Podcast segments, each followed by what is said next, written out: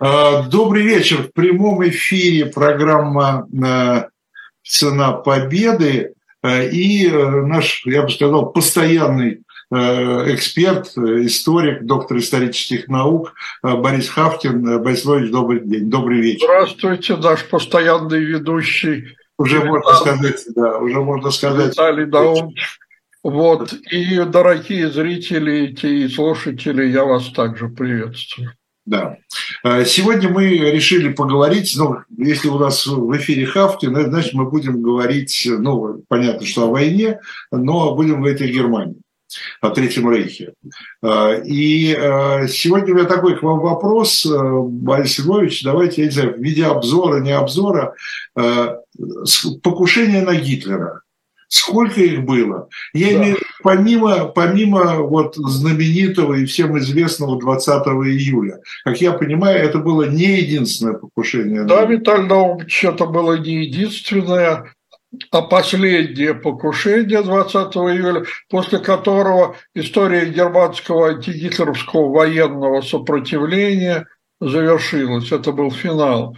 Но раз был финал, то было, наверное, начало и продолжение – это да, когда, когда было начало. Тогда было, когда вот. было начало. А начало э, заговоров немецких военных против Гитлера, мы будем говорить только о военных заговорах. Mm-hmm. Вот. Э, восходит к 1938 году, так называемому заговору Гальдера, когда фронта в среде консервативной элиты Рейха стала преобразовываться в движение сопротивления.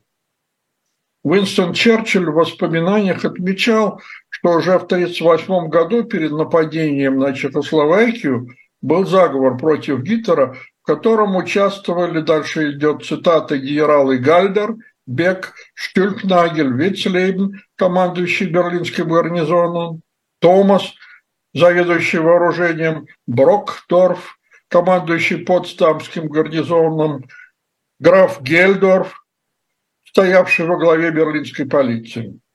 Главнокомандующий генерал фон Браухич был осведомлен и одобрил. Конец цитаты. Вот эти события и получили в истории название первого заговора или заговора Браухича. Надо сказать, что э, в действиях заговорщиков была ясная цель, и она была четко сформулирована. Это свергнуть Гитлера и предотвратить войну. Если бы тогда этот заговор закончился удачей, то, наверное, бы и Второй мировой войны не было. Значит, что то есть антивоенный, антивоенный заговор был в среде именно военных. Да, парадокс в этом и состоит, что никто так, так не боялся войны, как германские генералы. Я легко объясняю. Это, это, это из-за уроков Первой мировой а, это, или, или объективная и трезвая оценка своих Это сил? все вместе взятые. Во-первых, конечно же, это исторический фонд. Разгром Германии в Первую мировую войну. Все эти генералы 1938 года вышли из офицеров Первой мировой войны. Они прекрасно помнили, чем эта война закончилась и, и к какому унижению, поражению, разгрому Германии она привела. Но это, так сказать, история.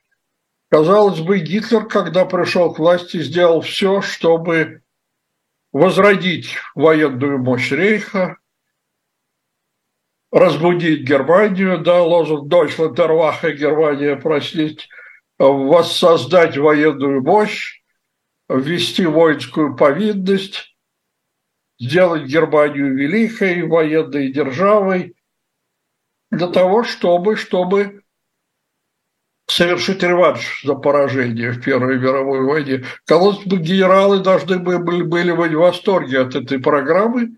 Ну, действительно, большая часть германского генералитета поддерживала Гитлера на этом этапе, потому что что такое для генералов война? Во-первых, это новые звания, новые должности, награды, почести, имения, э, большие э, премии за, за победы, слава, честь, почет и так далее. То, что на войне гибнут солдаты, ну, это как бы подразумевалось само собой, да то и война.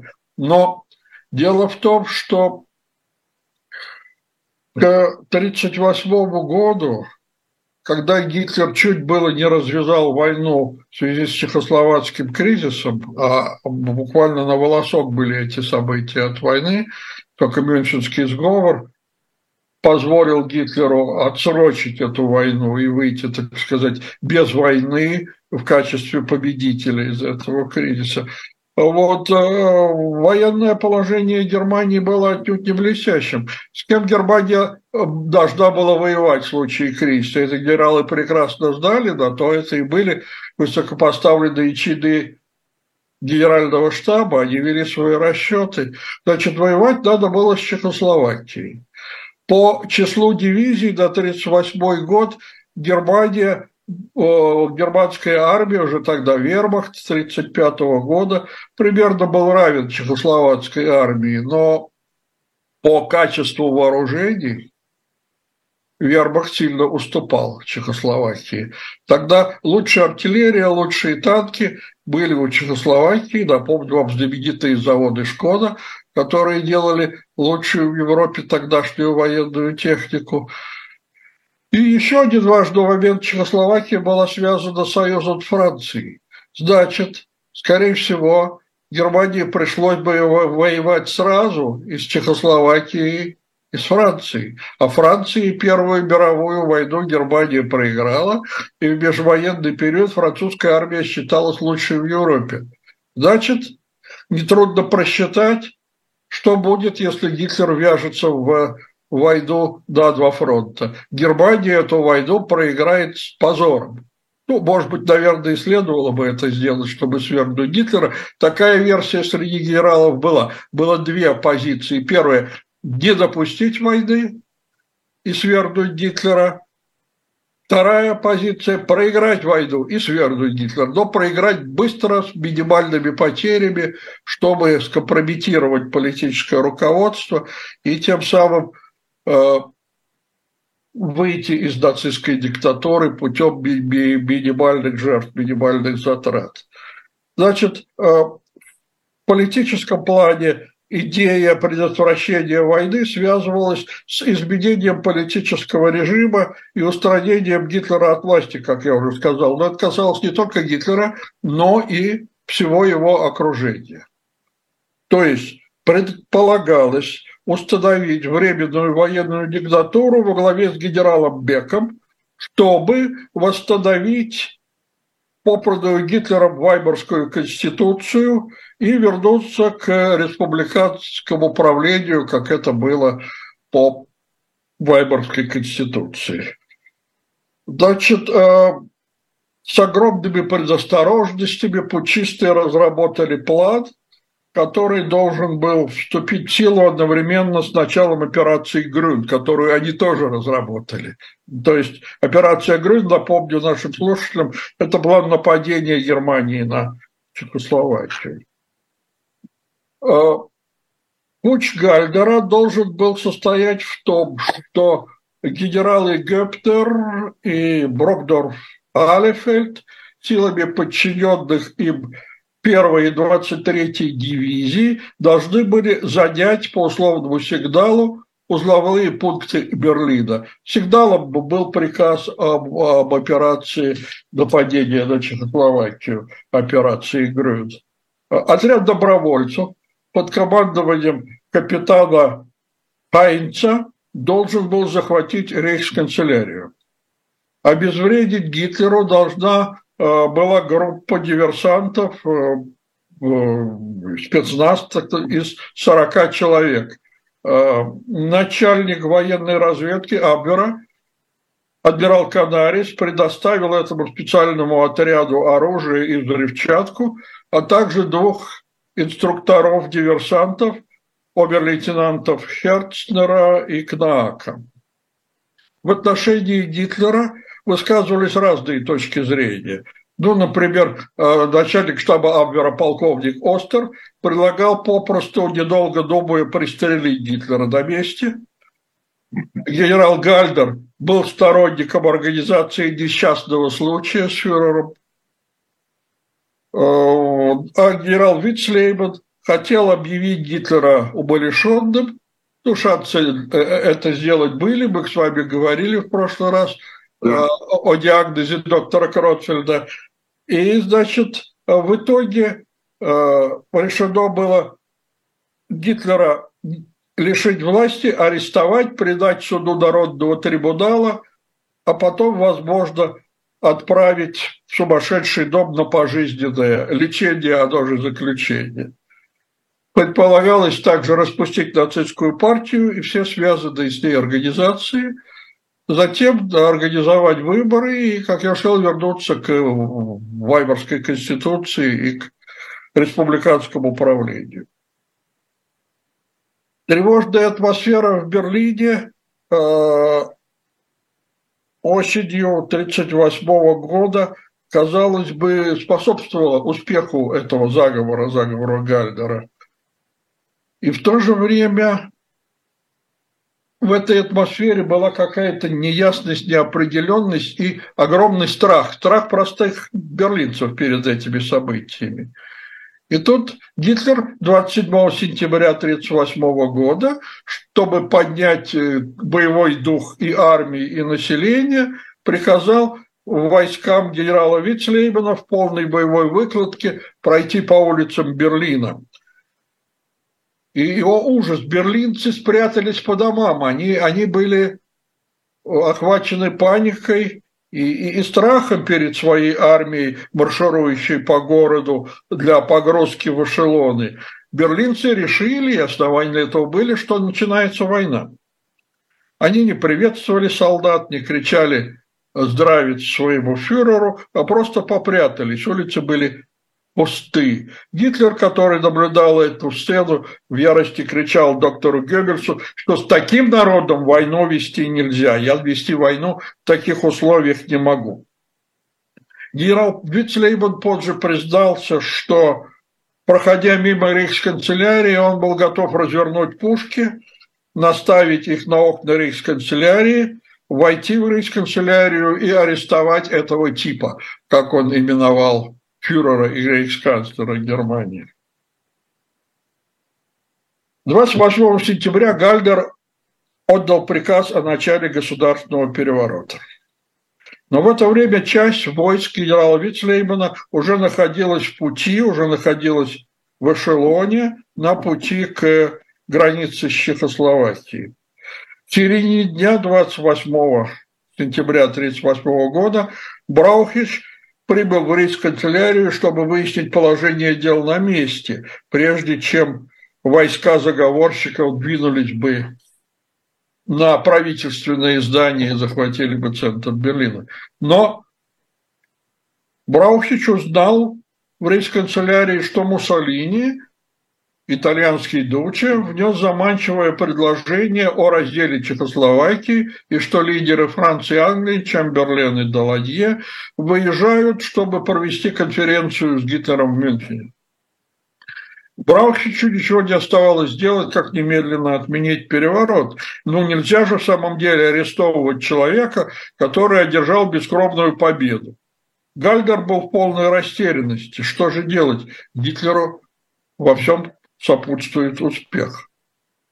Таким образом, заговор 1938 года закончился ничем. Точнее, он просто не начался. Заговорщики так и не выступили. Англия и Франция в 1938 году не только отдали в Мюнхене Гитлеру часть Чехословакии, но и спасли его самого. Однако о подготовке свержения Гитлера никто из генералов не проговорился. Гитлер о заговоре Гальдера так и не узнал, и генералы стали искать другого случая устранения своего фюрера и верховного главнокомандующего. Извините. Да. Надо сказать, что э, такой случай представился э, германским генералам только в 1941 году после нападения на Советский Союз, потому что в 1940 году была эйфория, связанная с блистательной победой над Францией, завоеванием всей Европы. Казалось бы, что Гитлеру сопутствует удача. Но в 1941 году, после нападения Германии на Советский Союз, судьба Второй мировой войны решалась не, не во Франции, а на советско-германском или по-немецки на Восточном фронте. Центром антигитлеровского заговора на Восточном фронте был штаб командующего группы армий «Центр» генерал-фельдмаршала Федора фон Бока – Здесь, в штабе фон Бока, служили антигитлеровские настроенные офицеры, могу их назвать, Хеннинг фон Треско, Рудольф Кристоф фон Герцдорф, Карл Хайнц фон Харденберг, Фабиан фон Шлабрендорф, Аксель фон дем Бусше, братья Георг и Филипп Бёзелагер, Хайнрих фон Лендорф-Штайнорт, ну и некоторые другие. Их было немного, Э, почти все они были молодые аристократы, э, профессиональные, потомственные военные, и их нравственные ценности вступили в острое противоречие с военными преступлениями, которые, которые германская армия творила, совершала на Восточном фронте. К сожалению, и Вермах тоже в этих преступлениях вынужден был участвовать. А вот эти господа офицеры, чьи имена их называл, были люди с совестью. Поэтому движение офицеров против Гитлера часто в Германии именуют восстанием совести. Практическим руководителем этой группы приближенных к фон Боку офицеров был полковник генерального штаба, а с 1 июня 1944 года генерал-майор Херинг фон Треско. Он был начальником оперативного отдела штаба группы армии «Центр» и племянник под боком. В сентябре 1941 года, когда Тресков получил сведения о ситуации в концлагерях, о жестоком обращении с советскими военнопленными, о расправах над евреями, он вступил в контакт с берлинской группой сопротивления – во главе с генерал-полковником Людвигом Беком, бывшим обербургомистром Лейпцига и бывшим рейхскомиссаром по ценам Карлом Фридрихом Герделером, который был, можно сказать, политическим руководителем заговора, и начальником штаба Абвера, тогда уже генерал-майором Хансом Остером, чье имя мы уже называли в связи с заговором Гардера. Тереско много раз, э, правда, безрезультатно, пытался убедить своего дядю, генерал-фельдмаршала фон Бока, заявить официальный протест против приказов о комиссарах и об особой подсудности в районе Барбаросса. Это были преступные приказы, и, конечно, офицеры из штаба Бока, да и сам фельдмаршал это понимали. Но это были приказы, Вальтера фон Браухича, за этим командующего да, сухопутными силами, за этими приказами стоял Гитлер, и эти приказы надо было выполнять. Дальше я вам процитирую слова Трескова. «Э, Если нам не удастся побудить фельдмаршала Браухича предпринять даже, пустив в ход весь свой авторитет все возможное для того, чтобы отменить эти приказы, Германия окончательно потеряет свою честь. А это будет давать себя знать на протяжении сотен лет. Вину за это возложат не одного только Гитлера, а на вас, на меня, на вашу жену, на мою, на ваших детей и на моих, говорил э, фон Боку его, его племянник. Как вы понимаете, это был неофициальный разговор, в общем сказать, беседа двух родственников, да, а не беседа с командующим э, армией. Но так или иначе, ну, что удалось сделать заговорщикам во главе с фон Треско? Им удалось на некоторое время задержать приказы о комиссарах и об особой подсудности в районе Барбароса в своем штабе, и эти приказы вовремя не поступили в войска. Но, тем не менее, военные преступления в этих войсках все равно совершались. И э, эсэсовцами, которая была насыщена эсэсовской прослойкой группа армий «Центр», да, и вермахтом тоже. В декабре 1941 года Треско и его единомышленники в Берлине готовили новый военный путь. А, Борис Иванович, извините, да. я перебью буквально для одного вопроса. А скажите, пожалуйста, а, вот один перевор, а, одна попытка, другая попытка, а сами авторы этих попыток, они э, их э, не интернируют, их не Потом наказывают. третье, четвертое, пятое, это да. будут, как правило, одни и те же люди. Да. Дело в том, что внутри армии гестапо не действовало. То есть военная контрразведка осуществлялась Абвером, а Абвер был сам руководим заговорщиками, тем же Канарисом и тем же Остером. Поэтому заговорщики действовали, можно сказать, вплоть до 1944 года, до 20 июля. Это были одни и те же люди в основном. Угу. И Никто да, никого не выдавал. Да, удивительно, что они да. продолжали. Да, это... да. Это корпоративная солидарность, это офицерская честь. Поэтому здесь ситуация была особая. Потом эти люди были связаны между собой, как я уже отметил, и родственными узами. Понимаете?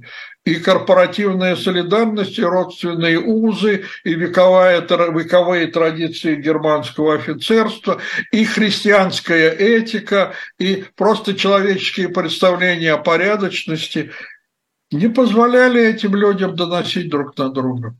Тем более, еще раз, гестапо в армии не действовало в то время. Это, конечно, это, конечно удивительно, что все-таки армия – это огромный, огромный организм, и чтобы никто ни на кого не настучал ни разу. Да, этих людей было мало. И эти люди, еще раз, были связаны между собой, хорошо знали семьи друг друга, были родственниками. Ну, я уже об этом вам сказал. Вот. И была главная причина. В общем-то, среди старшего офицерства и генералитета было очень много тех, кто скрыто ненавидел Гитлера. Хотя были и откровенные убежденные нацисты, и то, и другое, да. Вот. Так что этот путь тогда 38-го э, не удался. Вот следующая попытка – это декабрь 41 года, связана она с провалом германского наступления на Москву. В декабре 1941 года генерал Треско, э, полковник тогда еще, простите, Треско и его единомышленники в Берлине в штабе э, группы армий, э, простите, э, Верховного командования сухопутных сил готовили новый военный путь. И для захвата и уничтожения Гитлера предполагалось использовать силы 4-й танковой группы группы во главе с уже знакомым нам генералом Гепнером, тем самым, который должен был играть решающую роль в заговоре Гальдера. Однако отправить танкистов Гепнера в Берлин для участия в военном перевороте заговорщикам не удалось. Четвертая танковая группа Гепнера действовала в составе группы «Центр» под Вязьмой и понесла там огромный урон и, и была, можно сказать, добита в сражении под Москвой. 7 января 1942 года Гепнер отступил от Москвы самовольно, без приказа Гитлера, за что был сразу же Гитлером отстранен от командования, на следующий день с позором отправлен в отставку за трусость и неисполнение приказа. Однако связи опального Гепнера с антигитлеровским сопротивлением только усилились. 20 июля 1944 года его арестовали за участие в заговоре, и 8 августа 1944 года его повесили в Берлине в тюрьме Плёцензе. Вот, но я бы лично не стал особо, так сказать, симпатизировать генералу Гепнеру, зная его приказ солдатам, отданный накануне вторжения в Советский Союз по своему танковому корпусу, он писал там о, о, о жидобольшевиках, о недочеловеках, об освободительной миссии Германии на Востоке. Это все как-то совмещалось у многих заговорщиков в голове с борьбой против Гитлера. Вот. Ну, с одной стороны, с одной стороны борьба против Гитлера, а с другой стороны служба. Служба этому Гитлеру верой и правдой. Но это, это именно то, о чем вот я и хочу сказать. Да? Тот же самый фон был лидером заговора в штабе группы армий «Центр», и он же планировал операции группы армий «Центр» и на фронте, и в тылу против партизан. Вот а, эта тактика... А были ли э, оппозиционеры, ну, я не знаю, как еще назвать, Гитлеру, ну, в военном, а, в военном руководстве, да, там и вермахта, и, и других, э, других подразделений, э, которые бы, ну, как бы сказать, работали бы против Германии? Не знаю, там... А, Нет, предателей не было, то есть английских или советских шпионов, да. Советских, американских, английских, неважно. Не было, не было. Не было. Конечно, и, и быть не могло среди офицеров вермахта, старших офицеров, да, это исключено. То есть это были немецкие патриоты, и они служили своей родине так, как они это понимали. Вот, и их оппозиционность сводилась к тому, чтобы прекратить преступную войну. И, кстати, при этом по возможности сохранить те завоевания, которые э, Германия уже получила в ходе войны. Да? Так что здесь нужно смотреть на эту ситуацию, как говорят философы, диалектически, с одной стороны и с другой стороны. Ну вот, значит, после того, как фон Бок был отправлен в отставку за провал Блицкрига. Кстати, и Браухич был за это же самое снятый с позором отправлен в отставку. Новым командующим группы армии «Центр» с 19 а, декабря... А Бек, Бек, он же был теоретиком, генерал Бек. Да, Бек был в Берлине, а мы говорим о тех. Да, да, я просто я э, к первому еще хочу вернуться к первому заговору. Э, да, Бек, Бек оставался... Э, да, да, да, на своем посту он оставался. Оставался еще, да? Еще, да. Должен он, по до конца войны не... не, не до главного заговора. Нет, он попал в число заговорщиков 44 -го года. 44 Все, да. извините, я просто хотел... Да, да, да. Я решил, что да прояснить да. судьбу. Есть такая замечательная книжка немецкая Людвиг Бек, Брехер oder офицер. Генерал Бек, Людвиг Бек, преступник или офицер. Вот. Кому-то офицер не может быть преступником, да, а преступник офицером. Вот как раз у Бека это вот как-то все было соединено одно с другим, хотя вот он... Да, это же, можно здесь же так их оценивать можно, то ли, то ли предатель, то ли, то ли, значит, патриот, да? Да, вот, но они, понимаете, Виталий Львович, ведь это, был, это были генералы и старшие офицеры, которые, внимание, Гитлеру не присягали. Они присягали или кайзеру, еще в те времена, или те, которые помоложе республики во времена Вайбора. А Гитлеру присягали только молодые с 1935 года, когда был введен вермахт, учрежден вермахт и всеобщая воинская повинность. Поэтому они, об этом они часто беседовали между собой, они считали, что они нарушают присягу, наоборот. Они считали, что Гитлер эту присягу нарушает. Вот. А Гитлер же давал присягу Кайзеру, да? Да, в свое время, раз вот когда, когда он солдатом да, мировой, да?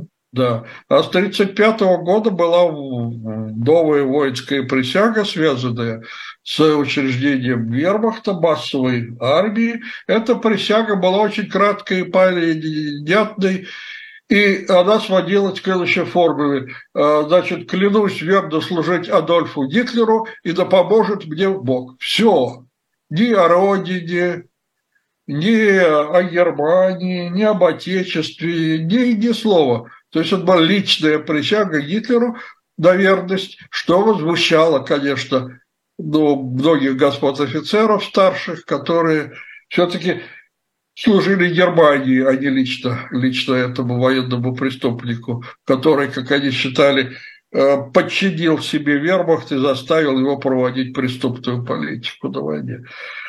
Ну что, вернемся к следующему? Да, да, да, извините. Да, пожалуйста. Значит,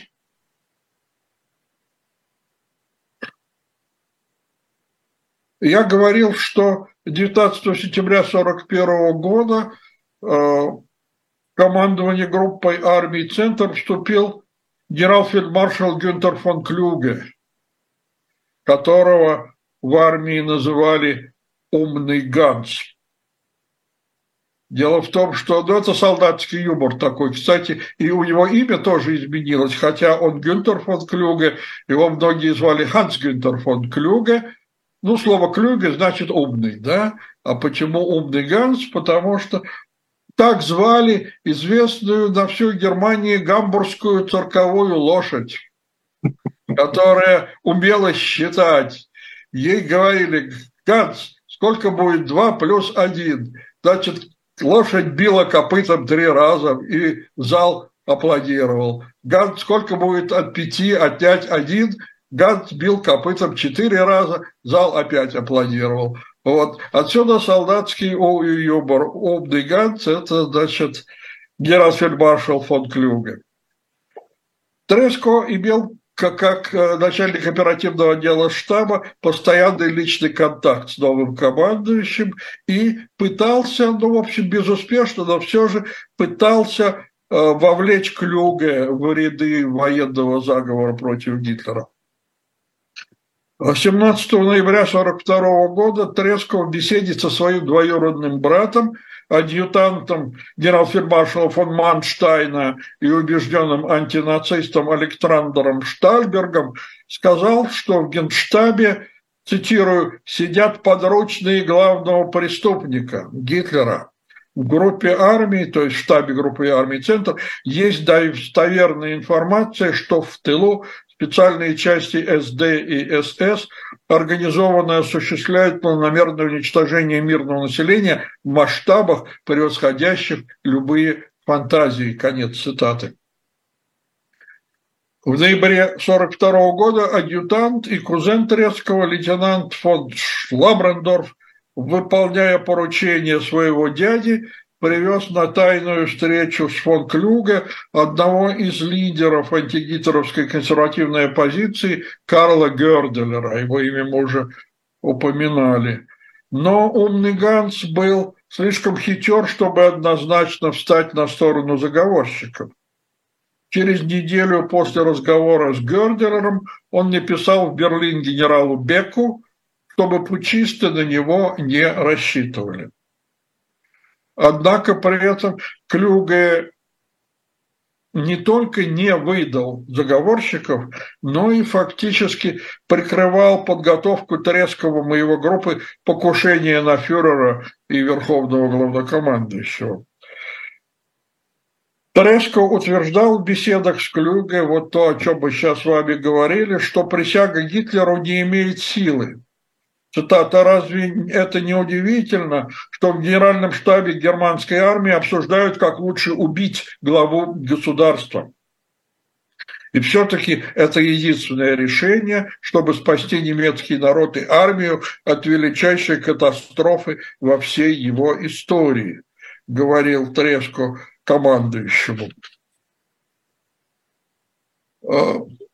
В распоряжении Клюга находился кавалерийский полк охраны штаба группы армий «Центр» под командованием полковника Георга фон Бёзелагера, который, полковник Бёзелагер, в случае приезда Гитлера в штаб группы армий «Центр» был готов совершить покушение на Гитлера.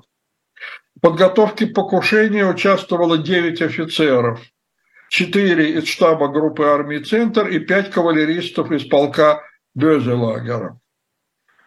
План предусматривал два варианта действий. Первый – застрелить Гитлера и сопровождающего его рейхсфюрера СС Гиммлера в офицерском казино во время званного обеда в честь фюрера и верховного главнокомандующего. И второй вариант – силами кавалерийского эскадрона из полка Бёзелагера, эскадрона ротмистра Кёнига атаковать автомобильный кортеж Гитлера по дороге из штаба фон Клюге на аэродром. По возможности захватить Гитлера и Гиммлера живыми, приговорить их к смертной казни и немедленно расстрелять. Что интересно, Клюге был в курсе дела и сказал своим офицерам действующие, господа, на свой страх и риск я вас не выдам. Только избавьте меня от покушения в моем штабе, так как здесь Гитлер мой гость. А почему, а, Большой, а почему только двое? Почему Гитлер и Гиммлер? Почему не Гитлер и Геринг? Там, ну, я вот, знаю, вот, вот дело в том, что э, по, по данным заговорщиков должен был Гитлера сопровождать рейхсфюрер СС это был уникальный случай убить, устранить обоих. Но а, том-то и дело, что Гитлер приехал в Смоленск, штаб фон Клюге один, без своего верного Германа Гиммлера, э, Генриха Гиммлера. Вот так что это как раз позволило э, фон Клюге отыграть назад когда Гитлер 13 марта 1943 года на личном самолете прилетел на оперативное совещание в штаб группы армии «Центр» в Смоленск, Клюге запретил Безелагеру э, и, и Трескову действовать. Он сказал, убить Гитлера, но не захватить Гиммлера – это угрожает гражданской войной покушение на Гитлера не приведет к решающим последствиям, если одновременно с ним не будет устранен рейхсфюрер СС. Но у Трескова, да, штабной офицер и его адъютанта э, Шлабрендорфа был еще один запасной вариант – организовать несчастный случай сделать так, чтобы самолет Гитлера на обратном пути по неясным причинам взорвался бы в воздухе. Ну, это известная попытка. Э, Фоке Вольф Кондор, на котором Гитлер вылетел из Смоленска, Тресковым и Шлабрендорфом была подложена взрывчатка замедленного действия, замаскированная под две бутылки коньяка в коробке. Французский коньяк – это как бы был подарок э, который должен был передать генералу Хельмуту Штифу. Другая версия, что это карточный долг, который должно было вернуть Хельмуту Штифу. Ну, так или иначе, этот ящик с коньяком взялся передать в Берлин сопровождавший Гитлера его адъютант полковник Хайнц Брандт из штаба Верховного командования сухопутных сил. И, Брандт этот ящик, недолго думая, поставил в багажный отдел, но куда еще? Вот а в багажном отделе было холодно, в багажном отделе самолета. От холода детонатор не сработал, и взрыв так и не состоялся. Самолет благополучно прибыл в Берлин, и пришлось срочно заговорщикам следующим самолетом буквально в этот же день лететь в Берлин, чтобы забрать и обезвредить эту посылку, что и было сделано. Вот, кстати, вот этот полковник Брандт, не зная того, дважды спас Гитлеру жизнь. Первый случай, вот это покушение, э, о котором я сейчас вам говорил, в марте 43 года. И второй – это 20 э, июля 44 года. Именно полковник Брандт был тем офицером, который переставил портфель с бомбой Штауфенберга за дубовую ножку стола. Когда раздался взрыв в Волчьем логове, то как раз эта ножка стола и спасла Гитлера. Вот. Но сам Брандт погиб от этого взрыва.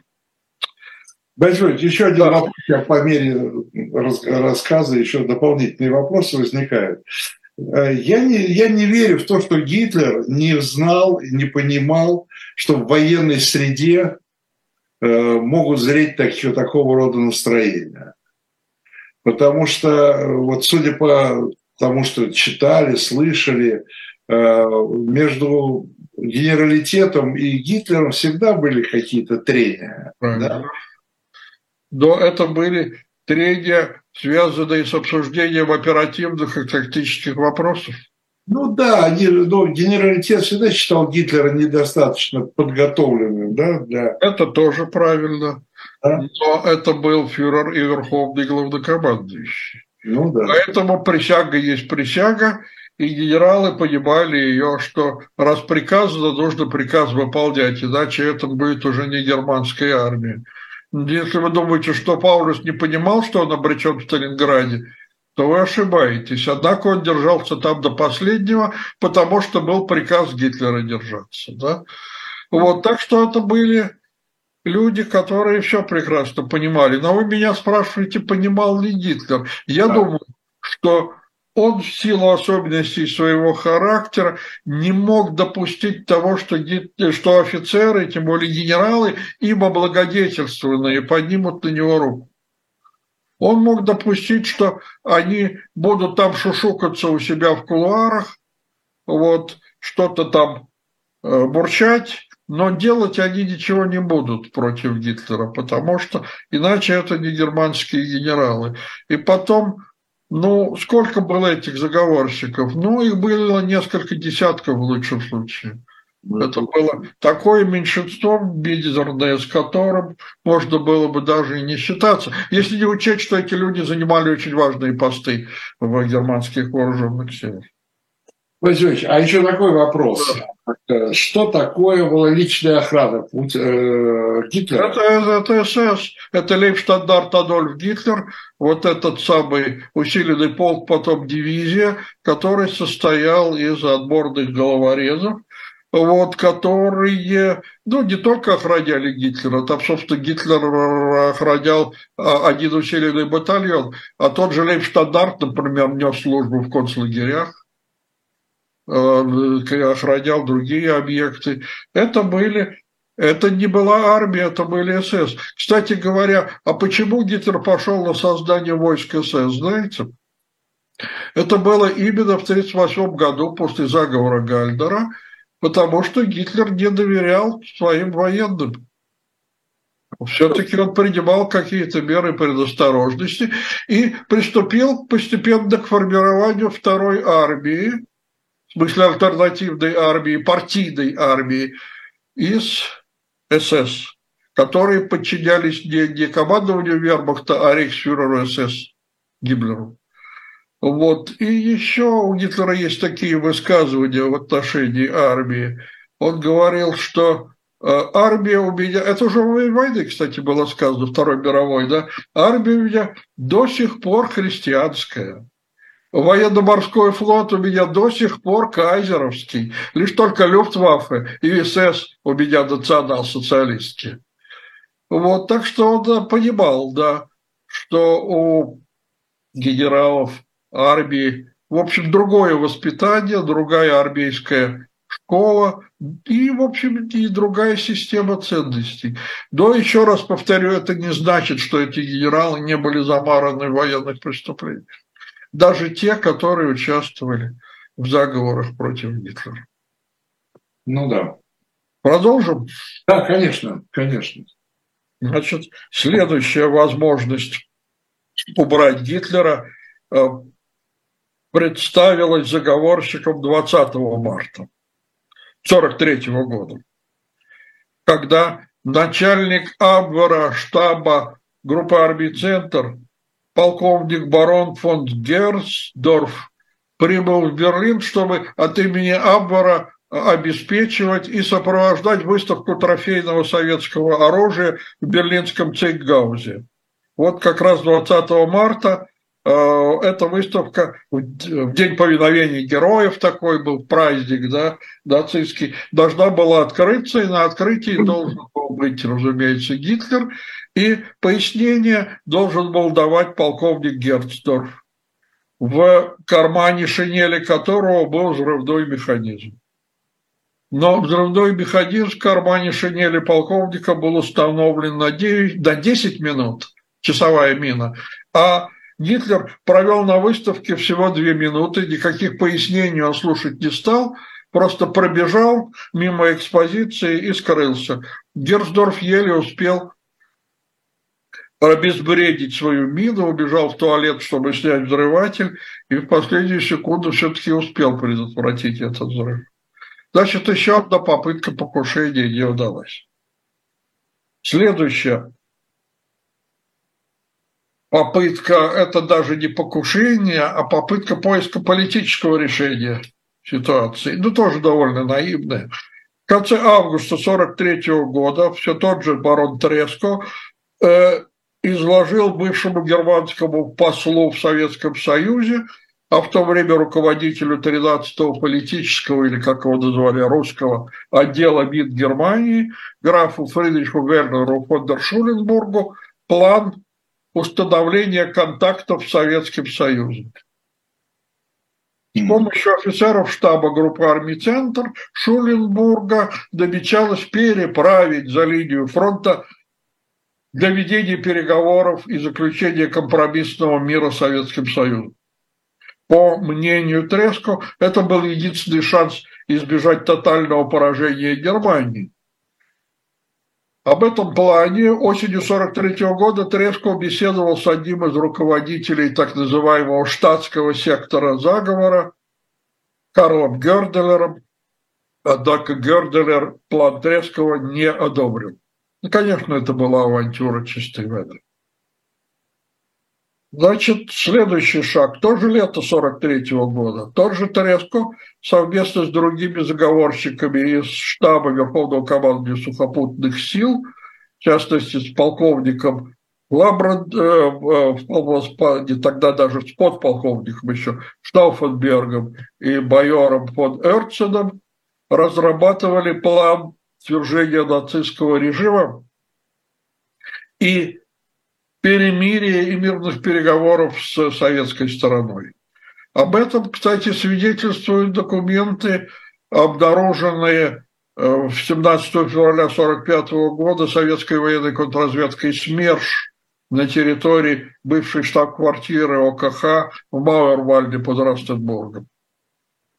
При помощи перешедшего на сторону Красной Армии участника заговора против Гитлера майора Йоахима Куна офицеры СМЕРШ раскопали тайник, зарытый Куном осенью 43 года по указанию Штауфенберга.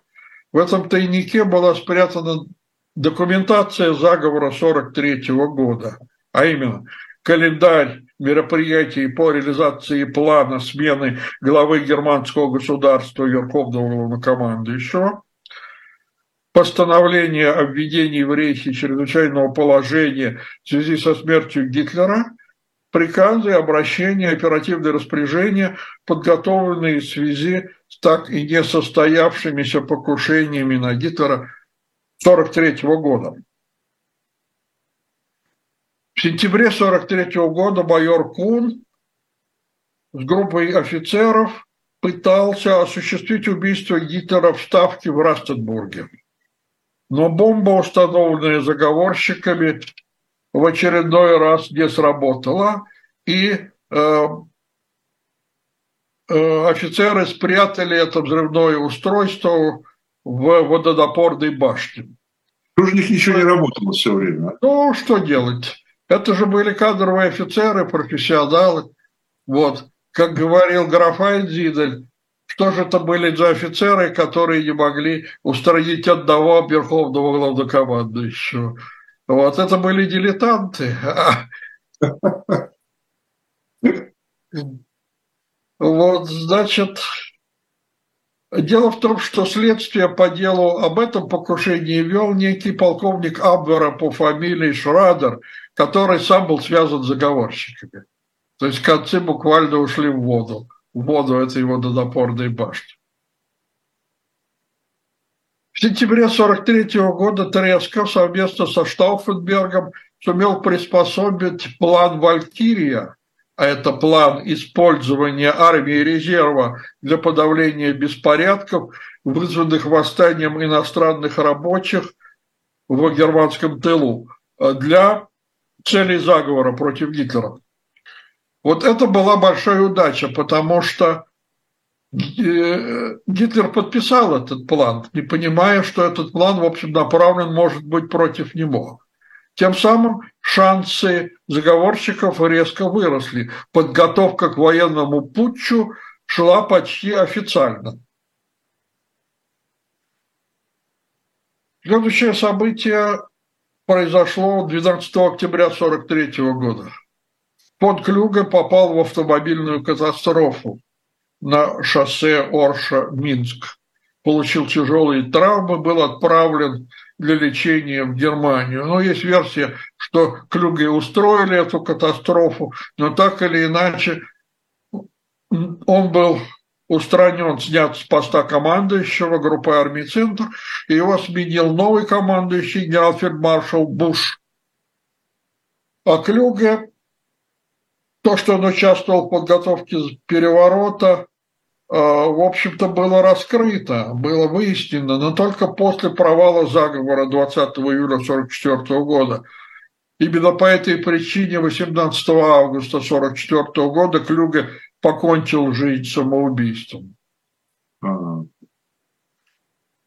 Ну вот после того, как Клюге э, сменил э, Буш, э, Тереско оказался в стороне от главных событий, но ключевая роль перешла в заговоре к знакомому нам Штауфенбергу, который пытался объединить единые программы и разные группы сопротивления, осуществить связь с гражданской частью заговора и координировать планы переворота с разными группами заговорщиков, а именно с Берлином, Веной, Парижем, со штабом группы армий «Центр» на Восточном фронте.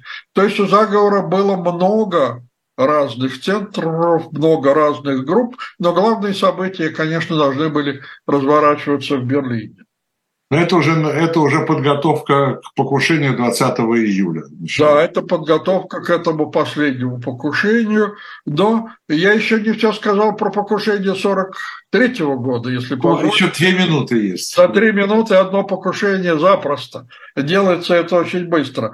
21 ноября 43 -го года была еще одна так называемая шинельная попытка покушения молодого красавца капитана Акселя фон Дейбуша – Заговорщики выбрали в качестве живого манекена для демонстрации новой военной униформы, разработанной по приказу Гитлера. Перед тем, как утвердить униформу, была устроена, устроена вот эта вот демонстрация. И во избежание неудачи, которая постигла Герсдорфа, Бусша спрятал в карман шинели своей новой униформы две бомбы, два взрывных устройства. Однако получилось опять то, что, как всегда, да, накануне демонстрации одежды, вот этот стейгаус, где должна была пройти демонстрация, и вскоре погиб в бою, так что его патриотический суицид тоже не удался. Вот я успел за три минуты. Да, ну отлично. Спасибо вам большое. Спасибо, я говорю, Борису Хавкину, профессору РГГУ, доктору исторических наук, за такой обзор э, путчей и покушений военных, в военной среде. Э, на Гитлера были еще и гражданские, да? Ну, это часть заговора. Политическое руководство было у гражданских, конечно. А, это была программа «Цена победы». Еще дополнение к нашей программе читайте журнал «Дилетант», слушайте программу «Дилетант». Там тоже э, по истории войны бывает много. В частности, про покушение на Гитлера я вам обещаю материал Бориса Хавкина в одном из ближайших номеров. Спасибо, до встречи. Всего Спасибо, до свидания.